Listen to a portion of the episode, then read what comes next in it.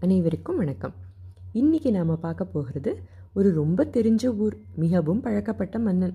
அலைக்கடல் நடுவில் பலகலம் செலுத்தி நாடுகள் பல வென்று நம்ம வரலாற்றில் தனக்கான ஒரு இடத்தை பிடிச்சிருக்கிறவன் முதலாம் ராஜேந்திர சோழன். திருமன்னி வளர இருநில மடந்தையும் போர் செய்யப்பாவையும் சீர்த்தனி செல்வியும் தன் பெரும் தேவியராக இன்புற அப்படின்னு இவனோட மெய்கீர்த்தியை சொல்லும் போதே இவன் எப்படிப்பட்ட வீரனாக இருந்திருப்பான்னு எப்பவும் தோணும்.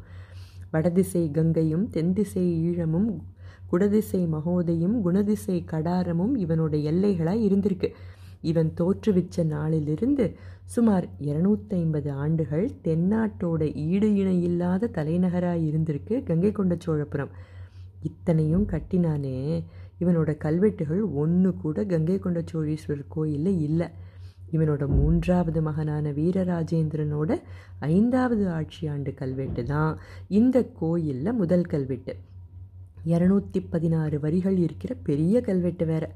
அவனோட அப்பா கொடுத்த தானங்களையும் அண்ணா முதலாம் ராஜாதிராஜன் கொடுத்த தானங்களையும் தான் கொடுத்த தானங்களையும் குறிப்பிட்டிருக்கான்.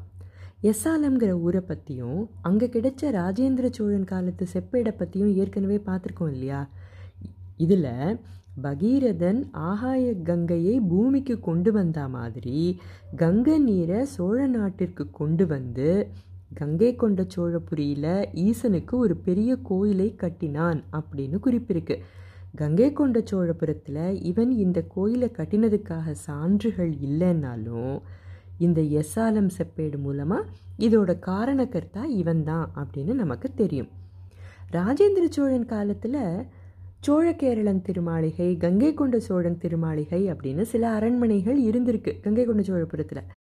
இந்த கங்கை கொண்ட சோழன் திருமாளிகையை சுற்றி ராஜேந்திர சோழன் மதில் உள்படை வீட்டு மதில்னு ரெண்டு கோட்டை மதில்கள் இருந்திருக்கு. அடுத்து குலோத்துங்க சோழன் காலத்தில் குலோத்துங்க சோழன் திருமதில் அப்படின்னு இன்னொரு மதிலையும் அவன் கட்டியிருக்கான். இதை நோக்கி போகிற வழியை குலோத்துங்க சோழன் திருமதில் பெருவழி அப்படிங்கிற குறிப்பு கல்வெட்டில் இருக்குது இவற்றை தவிர ராஜராஜன் பெருவழி ராஜேந்திரன் பெருவழி விளாங்குடையான் பெருவழி கூழையானை போன பெருவழி எல்லாமும் இருந்திருக்கு. இந்த பெரு வழிகள் எவ்வளவு விசாலமாக இருந்திருக்கும்னு யோசிச்சு பாருங்க. இந்த கங்கை கொண்ட சோழன் திருமாளிகைக்கு பக்கத்தில் ஓடின ஆறுக்கு மதுராந்தக வடவாறுன்னு பேர். மதுராந்தகங்கிறது ராஜேந்திர சோழனோட ஒரு பேர். இவற்றை தவிர ராஜேந்திர சோழன் காலத்தில் மும்முடிச்சோழ பெருந்தெரு முடிகொண்ட சோழன் மடிகை அப்புறமா மூன்றாம் குலோத்துங்க சோழன் காலத்தில் தரணி சிந்தாமணி பெருந்தெருங்கிற வணிக வளாகங்களும் இருந்திருக்கு. சோழ மன்னர்களை தவிர பாண்டிய மன்னர்களான ஜட்டாவர்ம சுந்தர பாண்டியன் விக்ரம பாண்டியன் மாரவர்மன் குலசேகரன் இவங்க எல்லாரும் இந்த கங்கை கொண்ட சோழபுரம் கோயிலுக்கு நிபந்தங்கள் கொடுத்துருக்காங்க. இத்தனையையும் கண்ணு முன்னால் விரிய விட்டுட்டு கங்கை கொண்ட சோழபுரம் எப்படி இருந்திருக்கும் இப்போ போய் அதோட கம்பீரத்தை பார்த்துட்டு வரலான்னு நினச்சிக்கிட்டு மட்டும் அங்கே போகாதீங்க.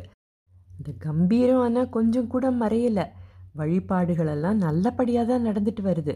இருந்தாலும் இந்த சோழ தலைநகரும் ஒரு காலத்தில் எவ்வளவோ பிரமாதமாக கோலாகலமாக இருந்த ஊர் பல வரலாறுகளை தன்னுள் அடக்கி ஒரு காலத்தில் எப்படியெல்லாம் இருந்தேன் அப்படின்னு ஒரு மௌன பெருமூச்சு விட்டுக்கிட்டு இருக்கிறத உங்களால் அங்கே போனால் நிச்சயமாக உணர முடியும்.